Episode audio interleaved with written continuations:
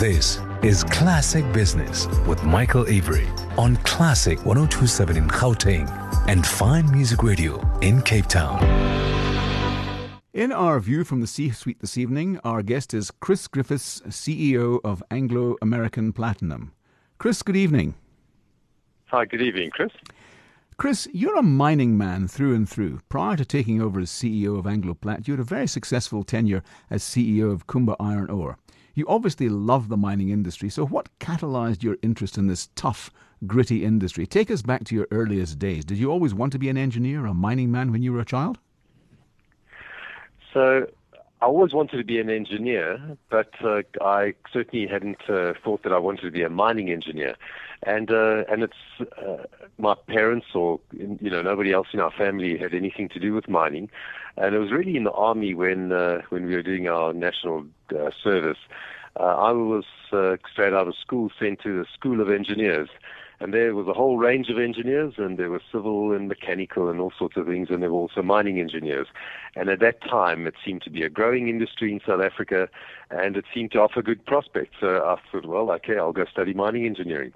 So it was nothing more complex than that. And then at the same time, I was offered a running bursary at University of Pretoria, so I ended up studying mining engineering at the University of Pretoria. Okay, and then after university, trying to find out an awful lot about you on the internet is not that easy. It looks like you started off in around about 1990 sometime, if I'm correct. I started working on the first of the decade when we still started working on the 1st of January. So I started working on the 1st of January 1990. Initially, I had a Goldfields bursar. I was a Goldfields bursar. I had a bursary from Goldfields. And when I wanted to study an honours, Goldfields said no, and JCI said yes. And so I switched to JCI. And after I'd studied my honours, I was sent to the poor cousins of the day, which was Platinum. And I did a little bit of work at Randfontein Estates, and then I was to the poor cousins of the platinum industry, which was poor cousins of the mining industry, which was Platinum. And that's how I ended up in Platinum. And then pretty soon after that, Anglo American were buying up and increasing their stake in JCI. And at a certain point in time, they split the JCI business, so gold, property, and platinum was split out, and I went to the platinum division. And that's how I ended up eventually in AmPlat and then Anglo American Platinum, and 30 years later, that's where I am. Interesting you refer to platinum as being the poor cousins, the poor relations. I suppose in those days, gold was very much the flavour of the month.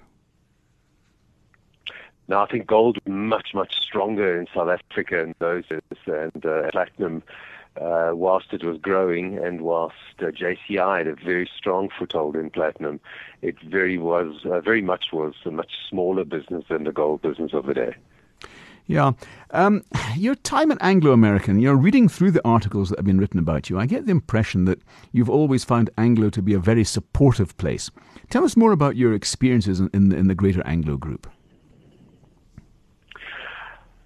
You know, you think to yourself, how can someone work for a business for 30 years and still find it immensely challenging to come to work? And why would you want to get up at every morning to work in an extremely challenging environment? Where and the answer is that I've been given fantastic opportunities in Anglo American. I've had lots and lots of different jobs in the company. I've been able to grow. And bring my own personality to the company. So although in the early days Anglo Platinum was quite separate from Anglo American, it was still a great opportunity to grow. I was given incredible opportunities. I was given amazing challenges, and it was just a fantastic place to grow one's career. But the other thing I absolutely loved about being associated with Anglo American was the way that they treated people and the way they thought about life more than just the company. So society and the way society featured and the way Anglo American did business always resonated with me. And whilst through my career I've been offered many offers from different companies, I've just loved working for the group because of the opportunities it's presented, the ability for me to make a difference, in a company making a difference, and just the whole ethos of Anglo American and the way they thought about society in addition to the company, I was just a great resonance with my own personal values. Okay, well, just dialing back a little bit then to exactly one of those challenges. There you are, Kumba Iron Ore, 2008, CEO of the company. That's a very, very different prospect to anything involved with platinum. Predominantly, and when it comes to iron ore, we're talking about, we're not talking about deep-level mining. You're talking, meaning, I suppose, open cast. How did you manage to make that kind of change? As a mining engineer, Chris, that wasn't too difficult. I mean, it was a little bit different to mining, being, you know, quite different to the underground at Platinum. You know, I'd been already running all the joint ventures for Anglo Platinum at the time, so I had quite a wide variety of experience in the mining industry. I was asked then to become the CEO of Kumba, of Iron Ore, so the commodity was very different. But again, I think that was the benefit of being associated with Anglo American. There were new opportunities coming up, frequently, and I was given an opportunity like that, not only I think to help the company, but also to grow my own personal career. So I went to Kumba, didn't know all the answers, and I learned a lot from the Kumba team. But at the same time, it was we went through some really interesting times at Kumba. It was the height of the iron ore boom in 2008, and then came the global financial crisis, and we went from $200 a ton to $60 a ton. We had some very, very big challenges with government, both the government of Senegal plus our own government, with all sorts of interesting things called ICT, and we had to take government to court. You know, there was a lot of really good challenges in that time. I think we, by following the ethics of the company and our own personal ethics, I think we saved the company a lot of money. We did some really good things that were right for corporate South Africa. So I think, the answer to your question, Chris, is I was given great opportunities. And the great thing is you didn't have to know all the answers to be given some of those opportunities. I think something that we still try practice to this day is to try and put people into great opportunities. The water may seem a bit deep at the time, but there was great opportunities to grow and to contribute. Excellent. I can remember well those presentations you and Vince Uren used to give at Summer Place, and they were always extremely well attended because they were wonderful presentations. So here you are in 2012, promoted to CEO of Anglo Plats, the world's largest platinum producer, and sitting on the biggest reserves of platinum in the world. But hey, it's in trouble, a mountain of debt, some mines that frankly aren't fit for purpose, an oversupply of platinum, and overall an operation that needs to be streamlined. You must have felt like this was some sort of hospital pass.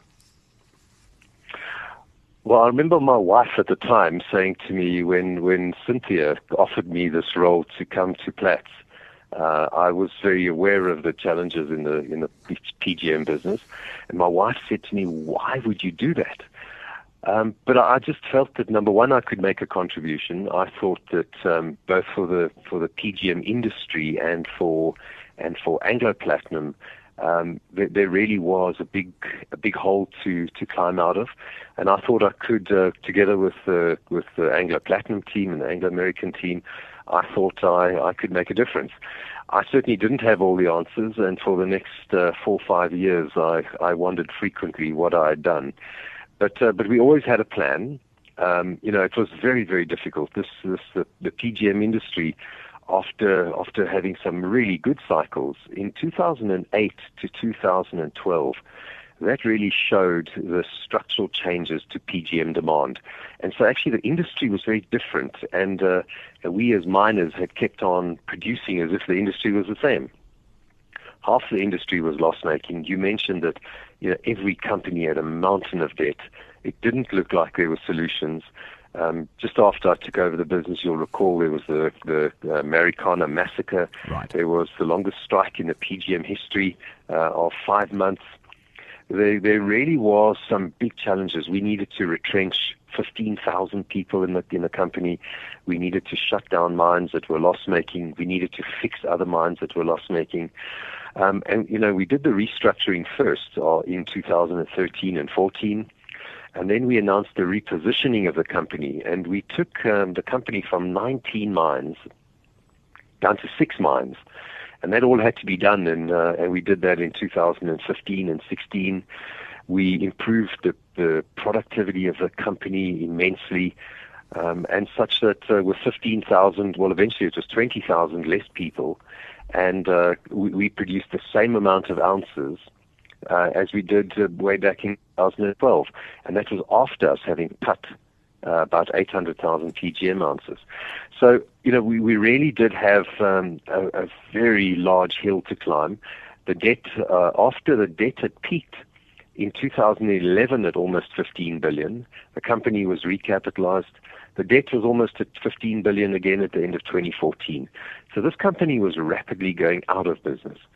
And then systematically since then, in much tougher pricing environments than we have today, we were able to reduce debt every year, improve the productivity, improve the safety, and do some really amazing things with the company. And you mentioned the most recent results. I mean, here we are, earnings more than doubled, great performances from palladium and rhodium, and a weaker rand help, obviously. But you're under no illusions. Things can change very radically. So how do you contain expectations at this point in time, notably amongst the workforce?